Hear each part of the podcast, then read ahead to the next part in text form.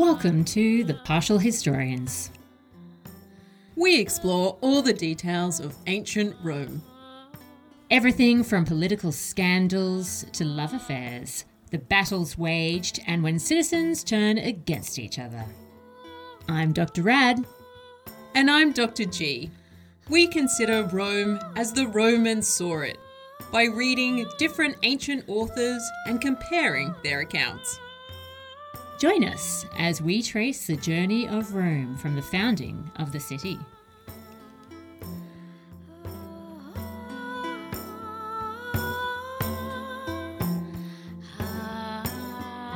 Hello and welcome to a brand new episode of The Partial Historians. I am Dr. G.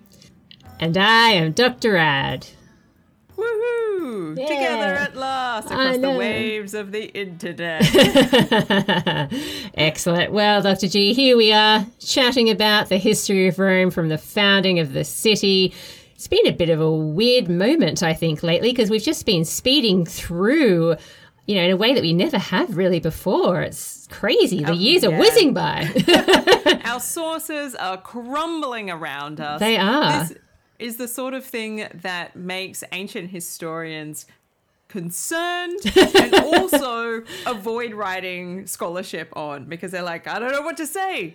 Everything's it's just cracks, cracks and no evidence. Ah. Definitely. I mean, one of our big themes of late has definitely been this conflict of the orders between the patricians and the plebeians. That seems to be the narrative that they are flogging to death.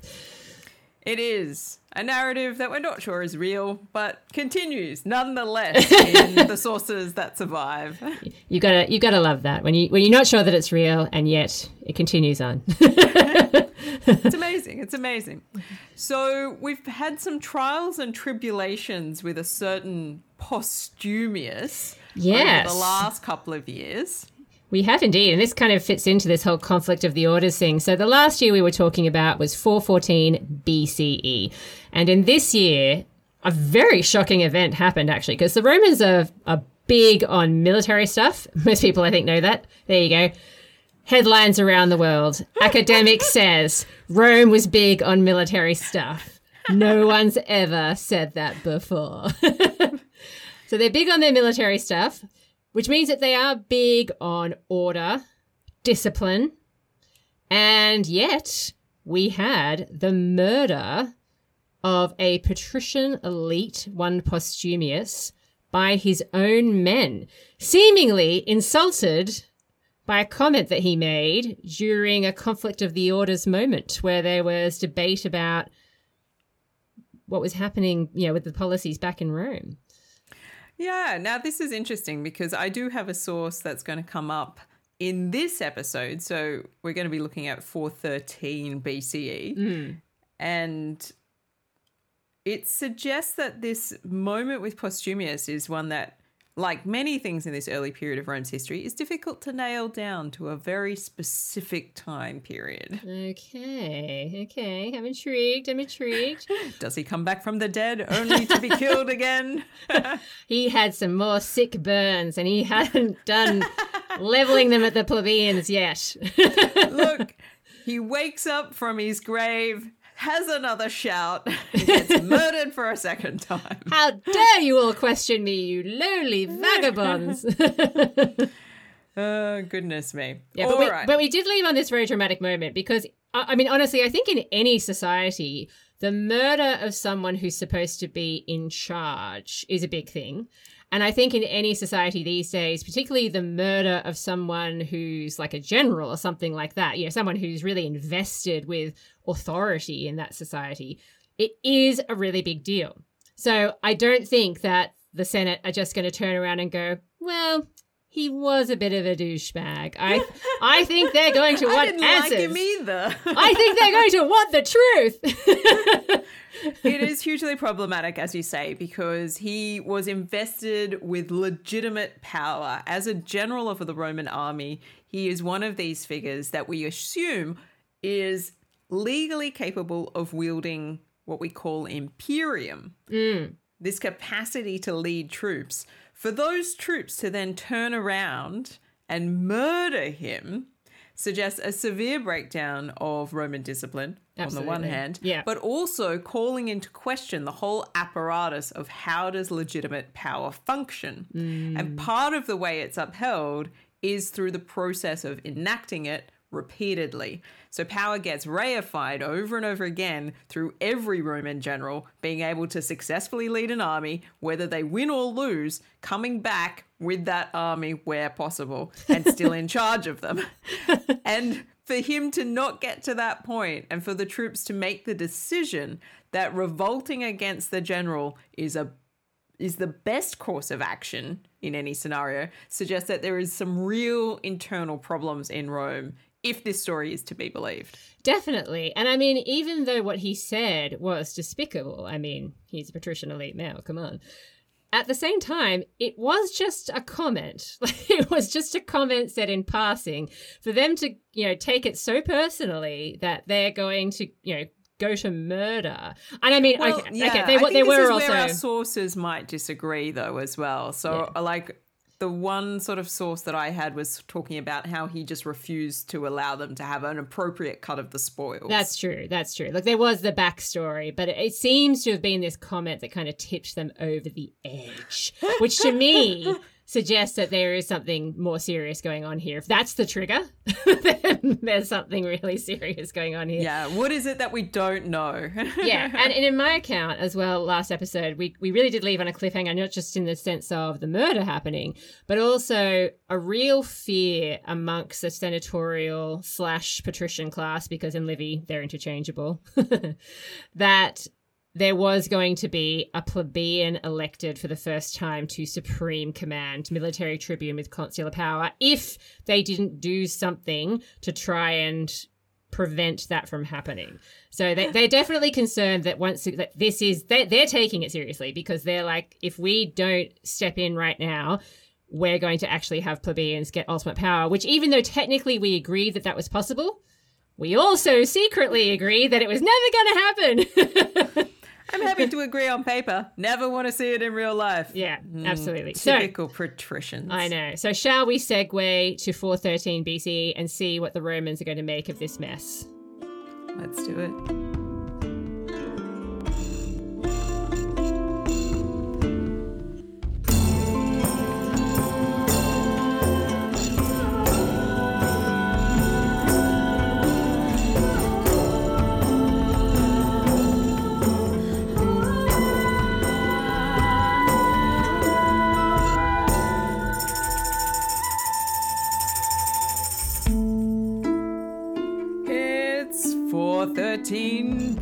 BCE E in ancient Rome. Oh. and I know we're not having military tribunes with consular power this time because it would be too much of a risk. A plebeian might get in. So, Dr. G, tell me, who are the consuls for this year? We have, first off, we have Aulus or Marcus. We're not sure about his praenomen. Hmm. Cornelius Cossus. A name we know well. Yeah, but it from a branch of the family that has been in power before, certainly. Hmm, but we're not sure that this guy has necessarily had the top job before. No, no. I mean, he's not the famous Cossus that was very involved in the conflicts that we were talking about in the 430s and the 420s, But presumably related to him. presumably. Hmm. And we also have Lucius Furius Huh? Medullinus. Furii. Mm-hmm. Now, this is a guy that you want to remember. Okay. He is going to go on to have a very illustrious career. You didn't even need to tell me that, Dr. G. All you need to say is the word Furii, and I know it's going to be on fire. that family, they can do no wrong. I also have listed an interrex for Yes. this year, yes. A certain Quintus Fabius Vibulanus, Mm. who you may recall, or not, because all Roman names start to sound the same after a while, was previously consul in 423 and was also a military tribune with consular power in 416, and no less than the very previous year, 414. Well, that all makes sense, doesn't it? They want some continuity there. They do. Old mate knows how an election goes. yeah, well, basically, in my account, he comes in because they have an interregnum because there's this standoff about are are they going to have military tribunes or are they going to have consuls? Obviously, the plebeians are pushing to have military tribunes. The Senate are like, absolutely no way, no how is that going to happen because we know that you're going to elect a plebeian and that's disgusting. How dare you for even thinking it? and so they hold out. There's like this extended interregnum period, apparently, until eventually they get their consular elections and consuls, which means that only patricians can hold supreme office in this year. So mm. that guy, that guy becomes interrex because, as we know, interrex means that it's this period where you don't have the official magistrates being elected. You've got a sharing of power happening. It's a weird hangover from the regal period that we continue to call interrex, even though there is no king. The king is dead. And this guy was the one that organized the consular elections whilst he was holding the temporary power of interrex. Yeah, and I'm sure he does an excellent job. I don't have any real lengthy analytic no. source to no, rely on for this year. Um, I have a little bits and pieces. So, for instance, I've got Diodorus mm-hmm. uh, Siculus, who lets us know that we've got Marcus Cornelius and Lucius Furius as our consuls, mm-hmm. and also gives us the heads up that this is a tricky time for the Athenian war in Sicily. Mm. So, just, you know, to put uh, broader Italy in its uh, Mediterranean context. Diodorus Siculus gives us that little tidbit. He goes into heaps of detail about that war, but I stopped reading him. we don't need to know about the Peloponnesian stuff. This is not a history of Greece from the founding of the Greekness. Absolutely not. oh, that'll be another podcast. Perish uh, the thought. await our spin-off series. That's right, yeah. When, when we're done talking about the history of Rome, because we're going to be done so soon, obviously. That's right. We'll we're preparing our head for our next series. Yeah. I've also ended up reading a little bit of a writer called Florus. Ooh, a much later source than Diodorus, I believe. Indeed. Yes. Let me introduce you yes. to Publius Annius Florus. Mm. He is a man of African extraction mm. who goes to Rome in the late first century CE. Right. And is flourishing and writing a lot in the early second century CE. Right. So think Trajan, think Hadrian, that kind of time period. Okay, so some some high empire stuff, yeah. Yeah, and he seems to have been pretty good friends with Hadrian at certain points in his life. And one of the things that he is famously known for is his epitome of Livy. Which is handy because, unfortunately, and I know it seems impossible, dear listeners, but it will happen one day. We do not have all of Livy either. Eventually, Livy also will peter out. oh, I'm excited for when the tables turn, and maybe I have some sources, and, and maybe you're like, I don't have anything. I'm like, aha! It'll take a long time. it will. It will. Uh, you've got years left in Livy.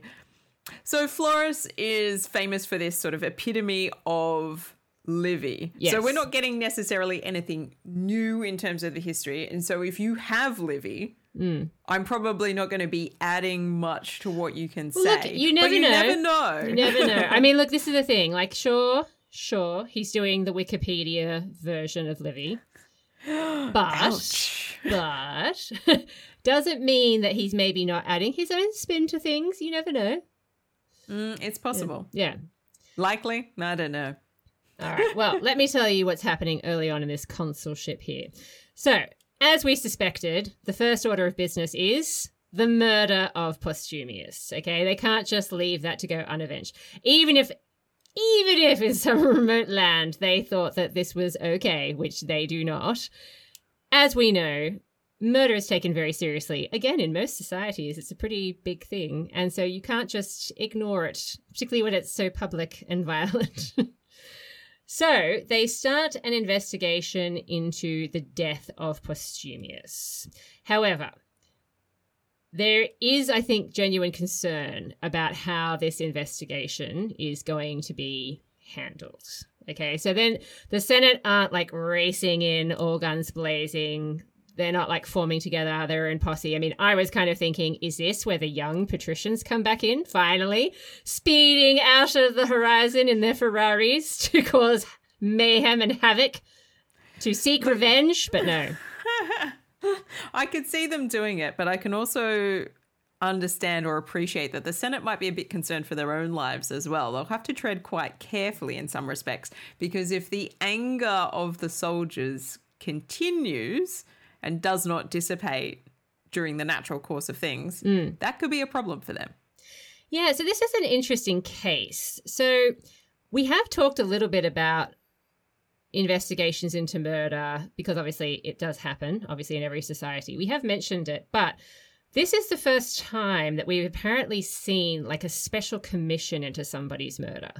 Okay. And there are going to be a few of these that pop up throughout Rome's history where there is like something that happens that's so extraordinary that it requires this special kind of investigation. And we're not really sure where they came from. Like, is this actually the first or just the first recorded?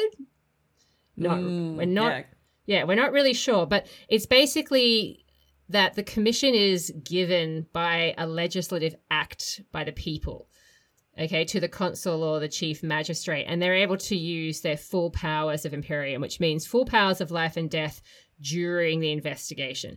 Now, we obviously were just speaking about imperium. It is obviously where you know the true power of a magistrate resides, but obviously they're not going to get very far if they're constantly making people genuinely afraid that they're going to exercise powers of life and death. So usually it's life.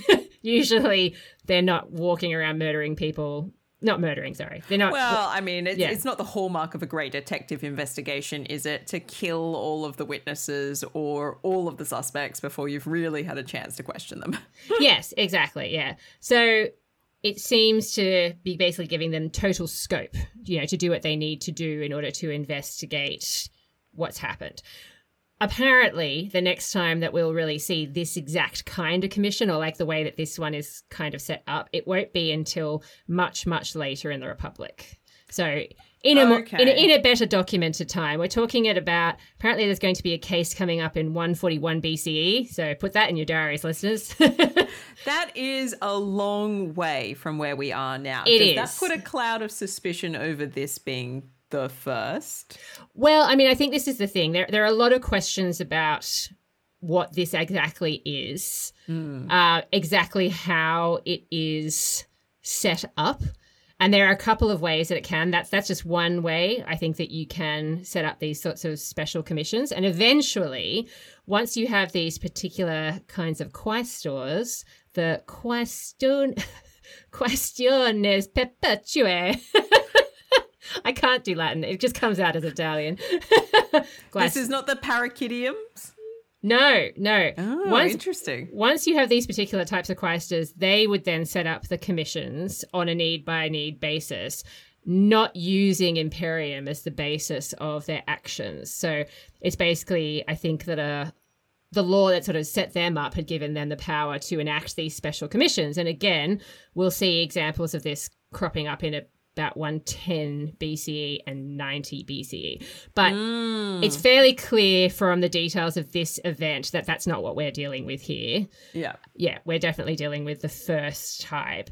Um, because there isn't another example for another couple of hundred years, obviously there are huge red flags around this.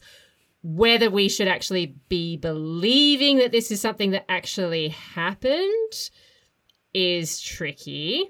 And mm-hmm. certainly what has been suggested by one of the academics I've been reading is that, again, this is one of those examples of something from later in the Republic that is being sort of retrojected back. And yeah. interestingly, might be because there were concerns being raised by the time you get to sort of mid and later Republic that the Senate were potentially kind of abusing these commissions, their ability to set up these commissions and use them for political purposes. So, this is actually the same kind of commission that we see set up in 186 BCE with the Bacchanalian scandal when they investigate that. And it will also be used in the Gracchi era. So, all right, okay, yeah. uh, there is a big cloud of suspicion now. yeah, it definitely is. There's a big cloud of suspicion, but certainly, again, if even though we might not be able to say, okay, yes, this is exactly what happened to investigate the murder of Postumius, it does tell us something about, obviously, again, what is concerning later on in terms of maybe abuses of power or the exercise of power, um, certainly in the middle to later Republic, and the way that these sorts of special commissions might be become to be used, I suppose. Hmm. Yeah. That's all very interesting. I know. Anyway, but in this particular example, if it did happen, and I'm sure there was an investigation, as I say, they're not going There would to have had to been some Yeah. kind of investigation. It's just a matter of what it really looked like. Yes. So wisely, the special investigation. Oh, oh my god. Oh my god. I just realized it's an SVU, Special Investigation Unit. Dum dum. so in our Special Investigation Unit, Ancient Rome, they don't get too vindictive. They only select out, you know, like sort of the minimum amount of people, like the ringleaders, I would presume, who are most involved in, I guess, leading the charge against Postumius when he was uh, murdered in a mob scenario. And even the ones that are chosen for punishment, it seems that most of them are allowed to commit suicide rather than the state being the ones to enact Okay. that punishment, which by That's Roman actually very generous by Roman standards. it really is because this is the whole thing. Obviously, suicide um, can be a very troubling issue. It is a very troubling issue, but by Roman standards, they have a slightly different way of looking at it to the way that we do. It is a way that you can restore some honor and also potentially, I mean, we don't really know what the deal is with property laws, obviously, in this time, but it is potentially a way of also protecting property and that sort of thing, depending on what kind of crimes you're being charged with. So, yeah, it is. Yeah. It is very generous for them to allow this to happen, even though it sounds awful. Obviously, Yes, very intriguing. Yeah, I'm not really quite sure what to make of any of this. I don't have any questions so far, just uh, curiosity. Well, I- look, does I- Livy offer more detail than this? oh yes, oh yes, yes, yes. So obviously, you'd think, okay, moderate investigation, not an abuse of power, fairly generous penalties, even though obviously it's still death, but at the same time, limited in scope and method, I suppose. And yet, Dr. G, it just goes to show, you know, you give and you give and you give, and still the plebeians are unhappy with the situation in Rome. Still, they dare to have questions about their lives. Still, they give the patricians problems. How is this possible, Dr. G? Just goes to show that the patricians are in the right at all times. Oh, yeah, they've been super generous. You know, they've been insulting the plebeians for centuries at this point. so, whilst the consuls have been busy playing Agatha Christie with their special victims unit, the plebeians point out, you know what?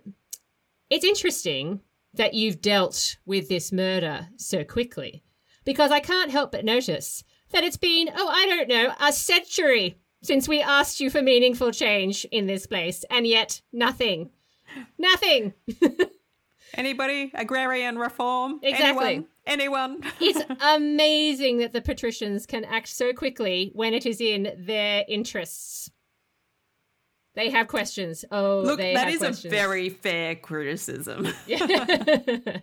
now, Livy actually says this might have been the moment to appease the plebeians, calm the situation, by dividing up the territory that had been conquered at Bolae mm-hmm. and just, you know, trying to put the matter to rest before Yeah. anyone else gets murdered. But There's This- always a but, isn't there? Yeah. the patricians don't roll that way, as we know. They were not clever enough to make this move at this point in time, which means that the plebeians are still hungry for an agrarian law. mm-hmm. Yeah. Specifically, they're obviously keen at the moment, at this point in our narrative, for an agrarian law that would, and I quote, expel the patricians from their wrongful occupation of the public domain.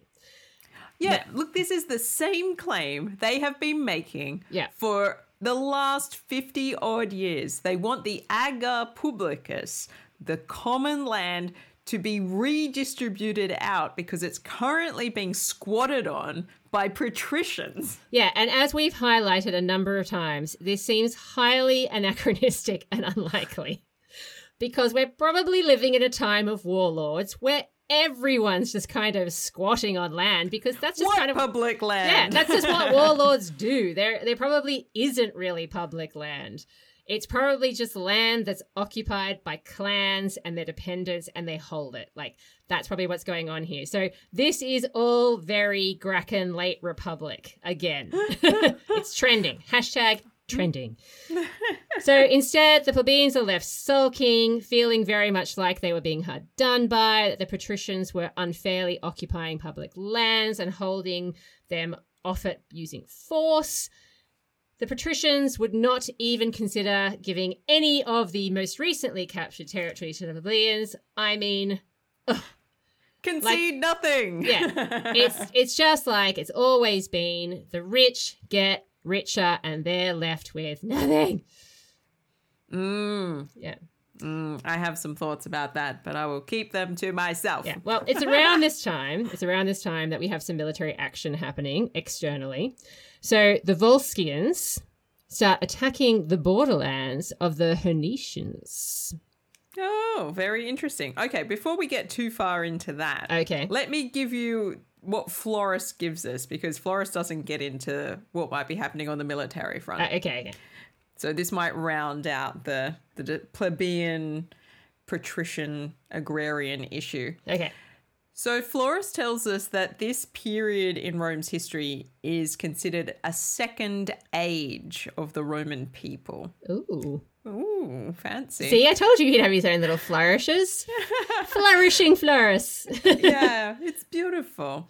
Uh, this time period is thought to be the one where Rome is at its most vigorous. mm. And and in the heat of its strength, so something about the virility of the people is really uh, what Florus is sort of touching on here, and he sees this uh, action against Postumius as being part of a broader set of actions that the plebeians are taking against the patricians in this roundabout sort of 50 100 year period everything Right. in this really early republic that we've dealt with kind of gets a mention in this passage Okay.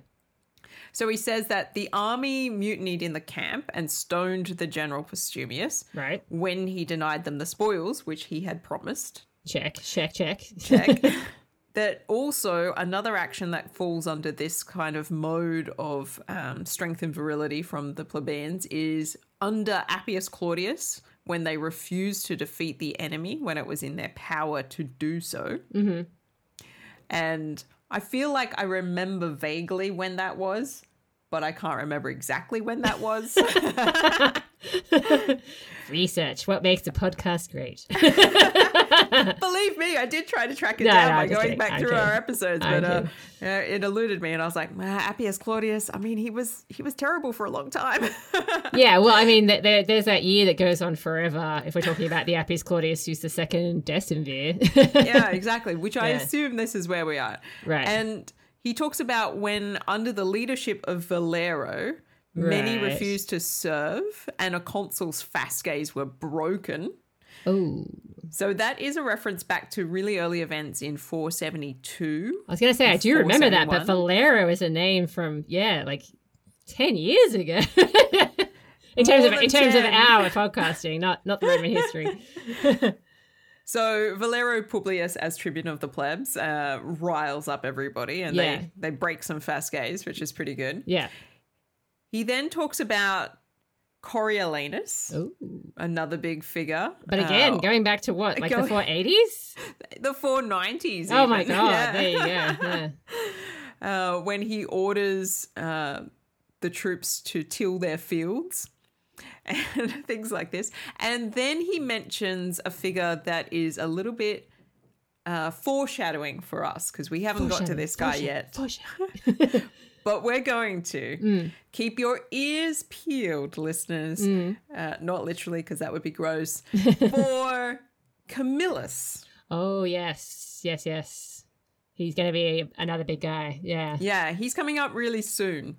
So we're anticipating his uh, eventual presence, but obviously there's an attachment there between what happens in Camillus's career and what is happening with the plebeian struggle. Mm, indeed. So Florus bundles all of these kinds of moments together as letting us know that there's the plebeian struggle has been ongoing and continuing, and this murder of Postumius is one of these landmark events of civil disobedience, essentially, Indeed. against the ruling class.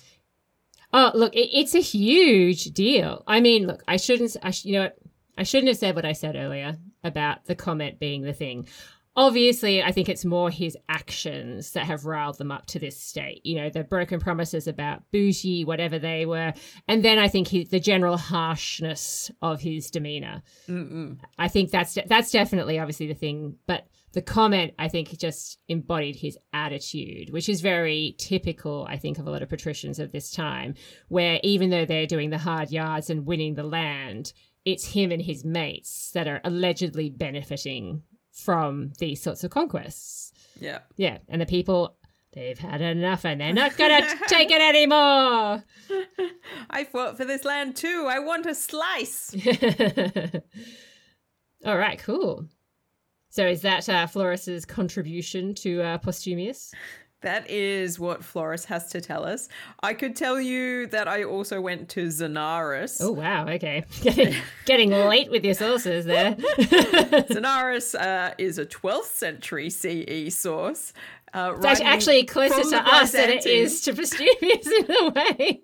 no, it's not, but it's almost. but almost, yeah. Yeah. So Zonaras is living under the Byzantine Empire and writing from the the glory and glamour of of the Roman East. Wait, wait, wait. Sorry, listeners, listeners. Do you hear that?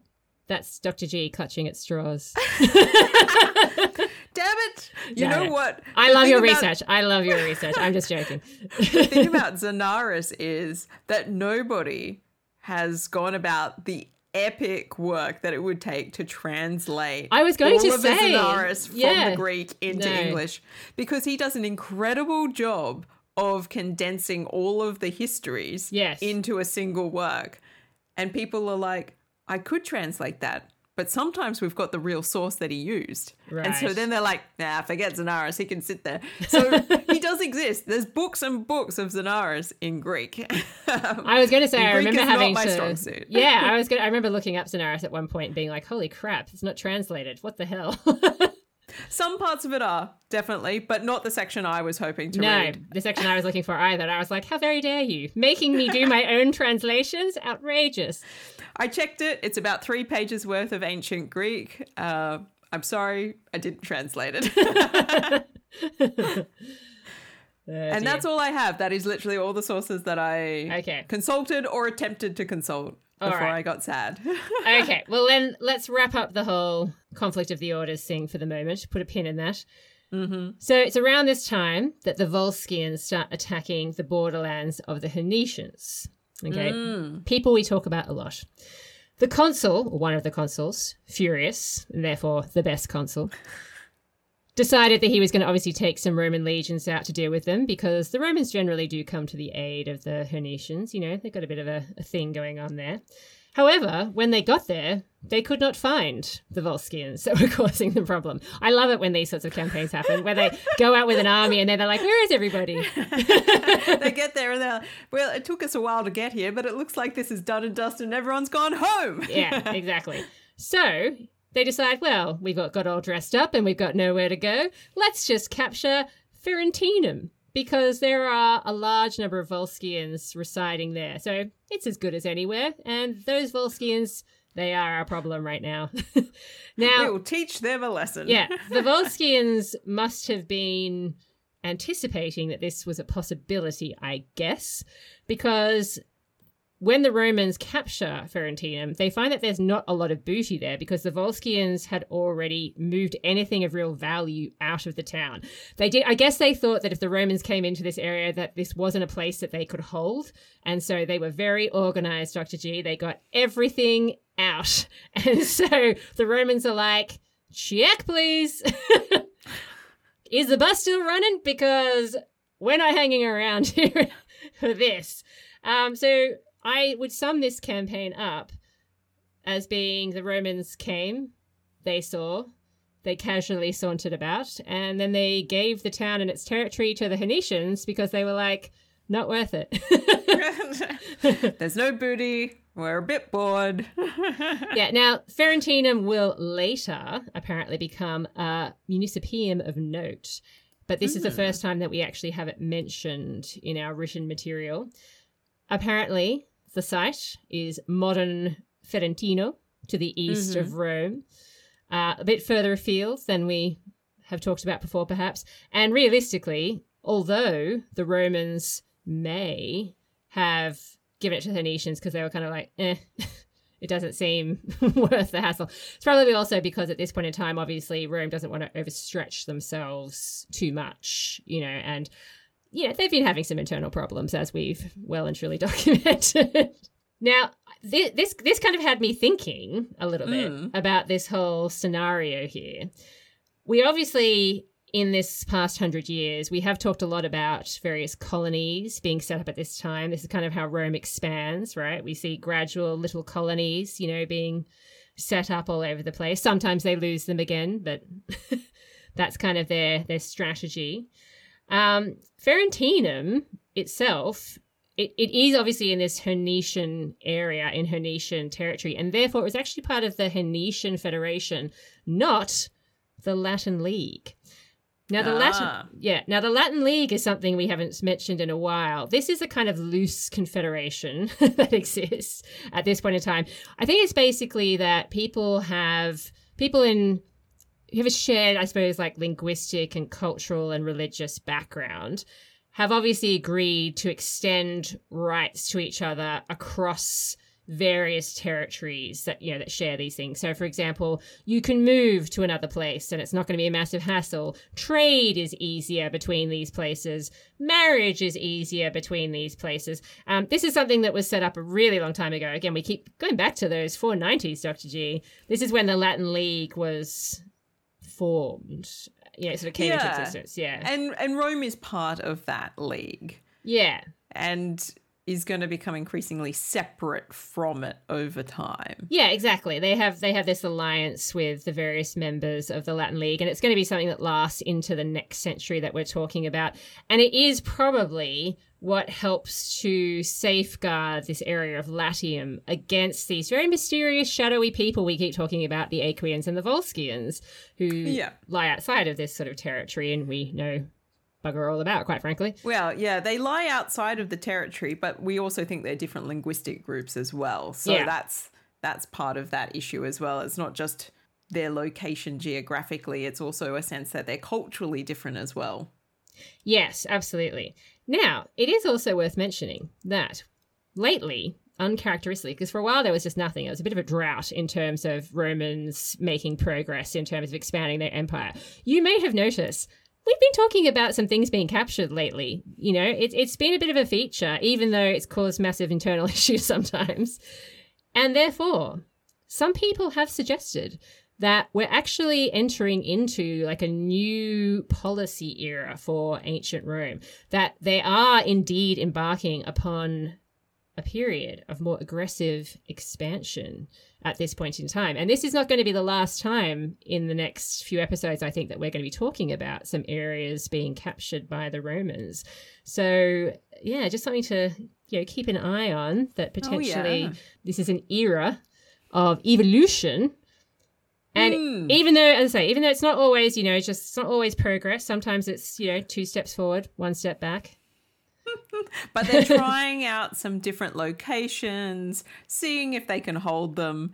And sometimes they can, sometimes they can't. Yeah. And it's obviously also producing a lot of tension between Imperial command, like so the deployment of Imperium and how it's being utilized, and the people who actually have to enact the violence of taking a place. Definitely. So it seems like there is maybe a tension that's not just about agrarian reform, but maybe a tension about well, what does expansion look like and what does it even mean and why are we engaging in it?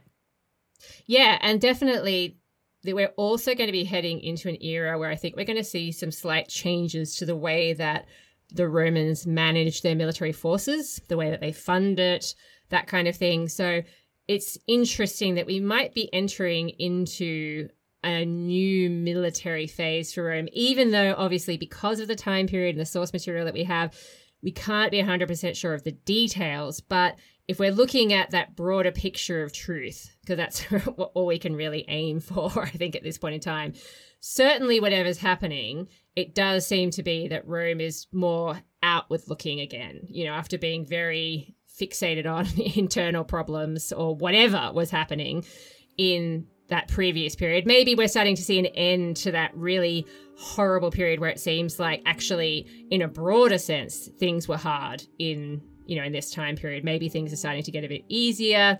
It's a bit hard to say, but certainly potentially bit of a new phase that we're entering here. And as I say, this is kind of we're kind of just at the beginning of it really. Um, we're going to see definitely I think more coming out about this. Definitely. Ooh, watch this military space. Indeed. And that brings me to the end of 413 BCE, Dr. G. Oh,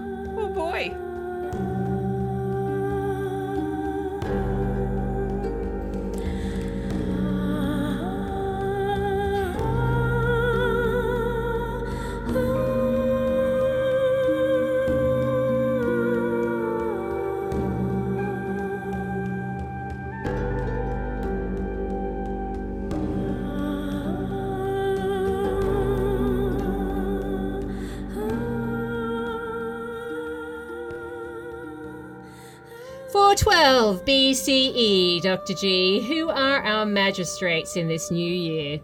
Oh, it's a very exciting year. 412, we've got consuls. Mmm. We have Quintus Fabius, Ambustus Vibulanus, mm.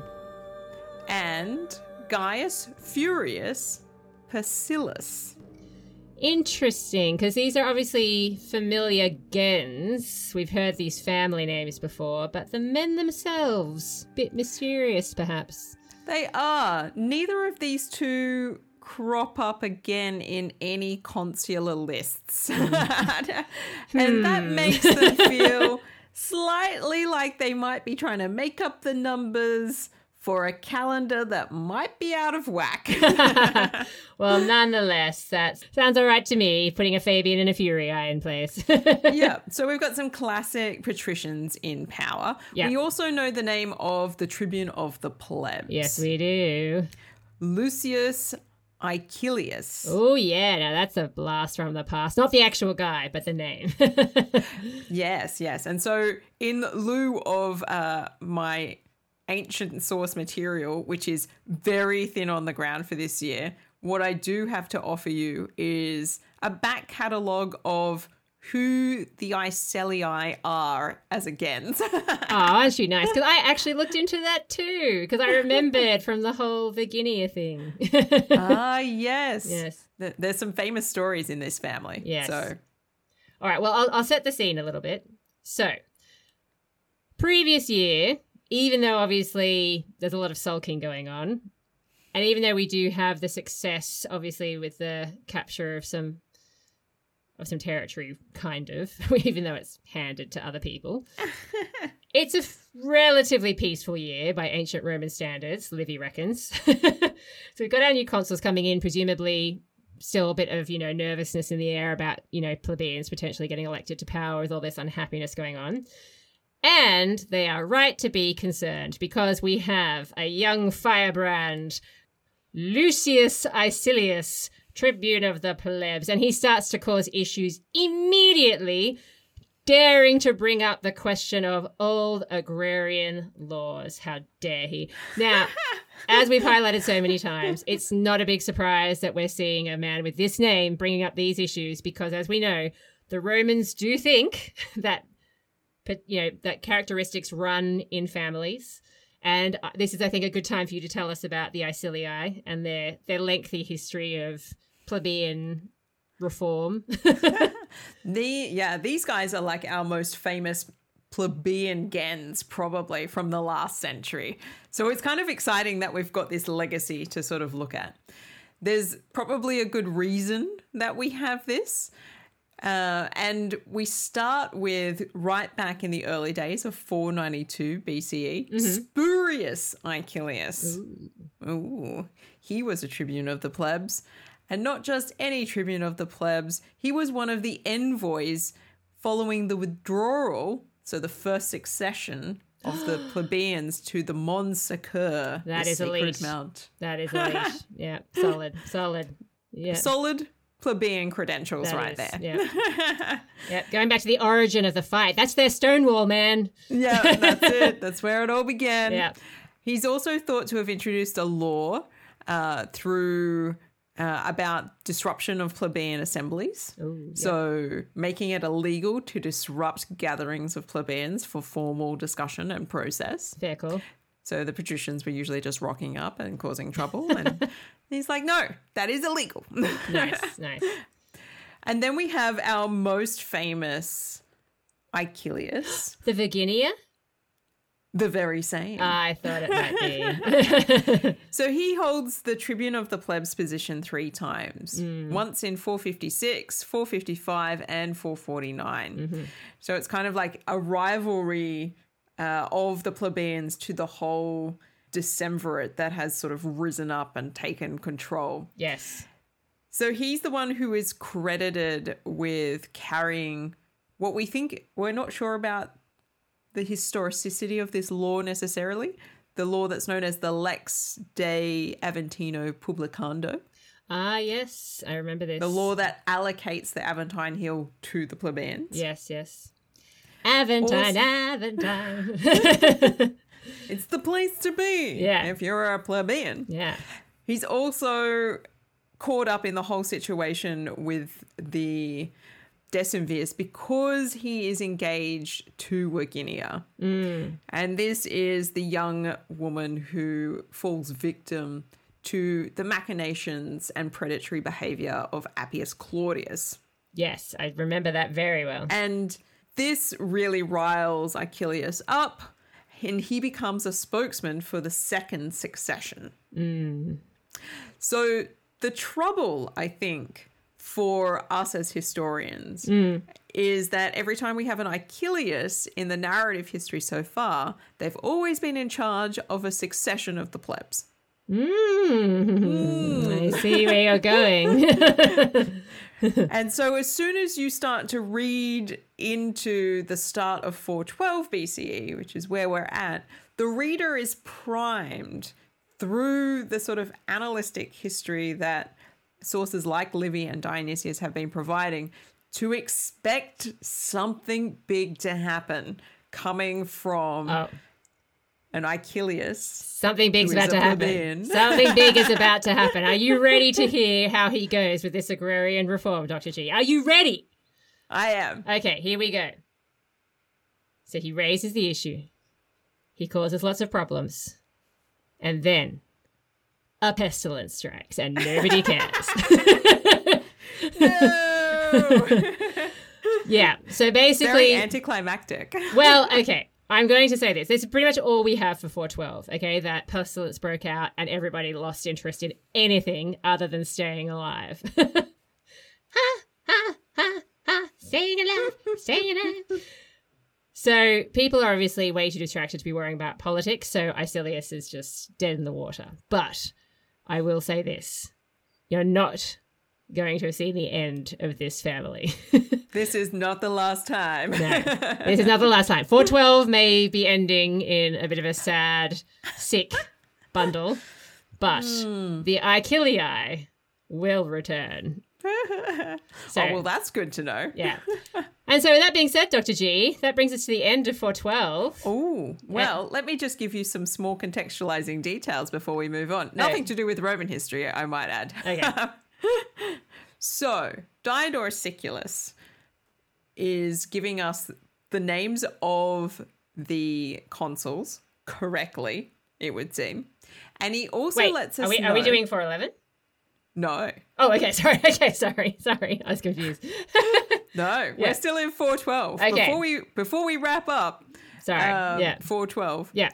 He also mentions that in this year, the Carthaginians are launching a war also against Sicily. So the previous year, we had the Athenians. Uh, Sicily is caught in the middle of some things Poor right Sicily. now. Yeah. The Carthaginians at this point in time are being led by a general called Hannibal. Ooh. Not not the famous one. Not not the Hannibal, no, no. but a Hannibal. Yes. Because the Carthaginians often call their people Hannibal. Indeed. Uh, again, another popular name. It's a very popular name for the Carthaginians. yeah. So Sicily is in a really sort of difficult situation in this period. Yeah. So south of Italy, just off the mainland, it's a broiling hotbed of military action. It's happening outside of the Romans' domain. They might know about it through trade and various other disruptions. Um, they're not involved in it, but it is an active military situation that is happening to the south. Okay. And that's all I got. Okay, nice. Well, that actually is going to play into, I think, a future narrative of ours. So, knowing a bit about the contextual stuff will be very useful for our future episodes. But I won't say any more. I won't say any more. I like to think so. Yeah. Just giving a little bit of a teaser here and there. Exactly. Got the Carthaginians on the prowl. Oh. Mm. Yeah. All right. Well, Dr. G, that's 413 and 412 done, which means it's time for the partial pick.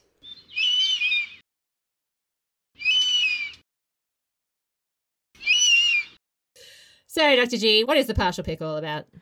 The partial pick is where we rate Rome according to its own standards. Mm. Now, this is unfortunate for Rome because Rome is still a baby right now, and its own standards are pretty high for itself. but there is essentially five categories that we're going to measure Rome's progress and success by. And we're going to give them 10 gold eagles maximum in each of those categories. So it is possible, if Rome is at its flourishing best, to receive 50 golden eagles. All right. What's our first category? Military clout. Well, okay. We have something to work with here. We have got the capture of Ferentinum. They did just give it away, though. Well, yes, but it was theirs to give. I see. So, uh, conquest without retention. I mean, it doesn't sound like Well- the Roman way. I mean, nobody says that the Hernicians lost it back. It's still kept. It's just kept by like a friend. It's like, can you hold my purse while I go to the bathroom? Oh, so sweet. yeah. Mm, yeah. Look, I'm. I mean, I'm. I'm not very convinced.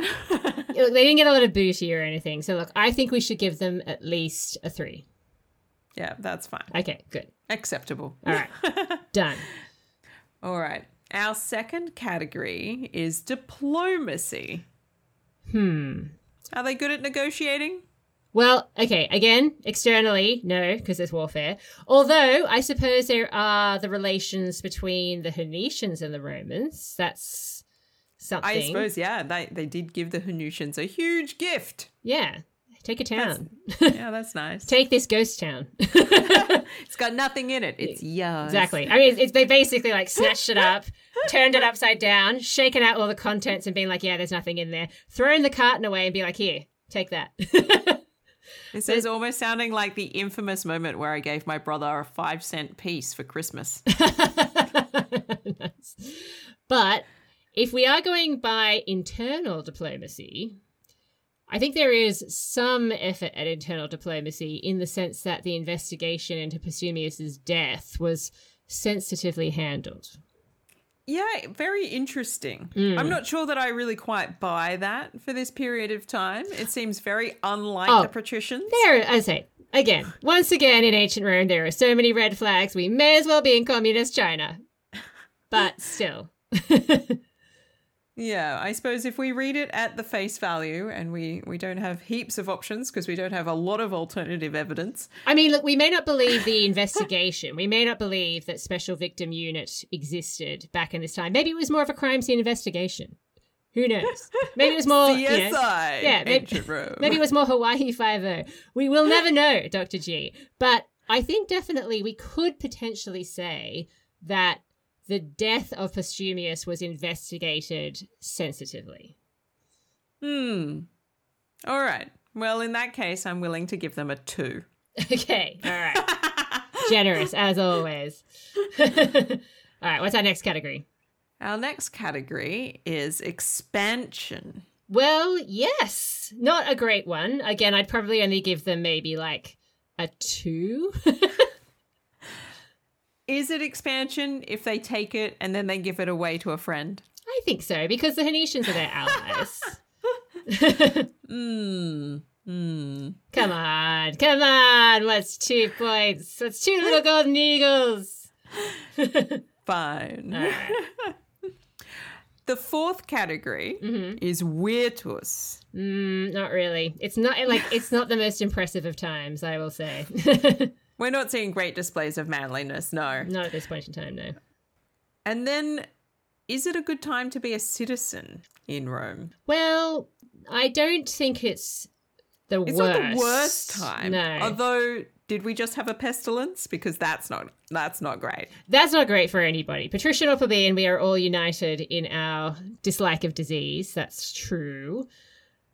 So we've got disease happening. We've got the plebeians being unhappy about the lack of progress on the agrarian law front, feeling slighted that the patricians are more interested in acting out their Murder little- investigations.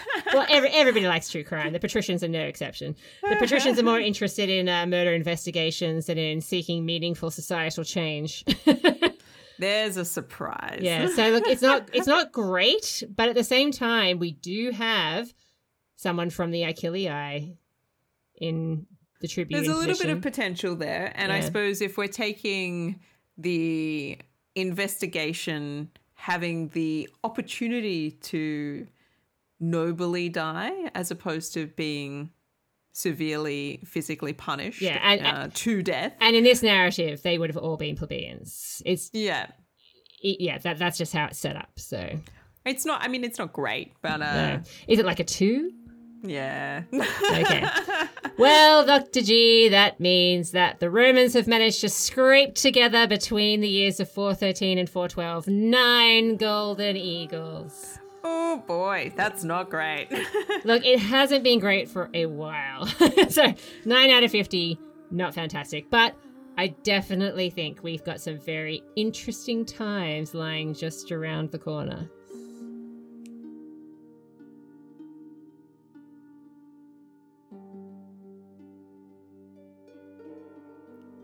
Thank you for listening to this episode of The Partial Historians. A huge thank you to our Patreon supporters for helping make this show spectacular. If you enjoy our show, there's a few ways to show your support. You can write a review wherever you listen in to help spread the word. Reviews really make our day and help new people find our podcast. Researching and producing a podcast takes time. If you're keen to chip in, you can buy us a coffee on Ko-Fi, or why not join our fantastic Patreons for early releases and exclusive content. You can find our show notes as well as links to our merch and where to buy our book, Rex, the Seven Kings of Rome, at partialhistorians.com. Until next time, we are yours in ancient Rome.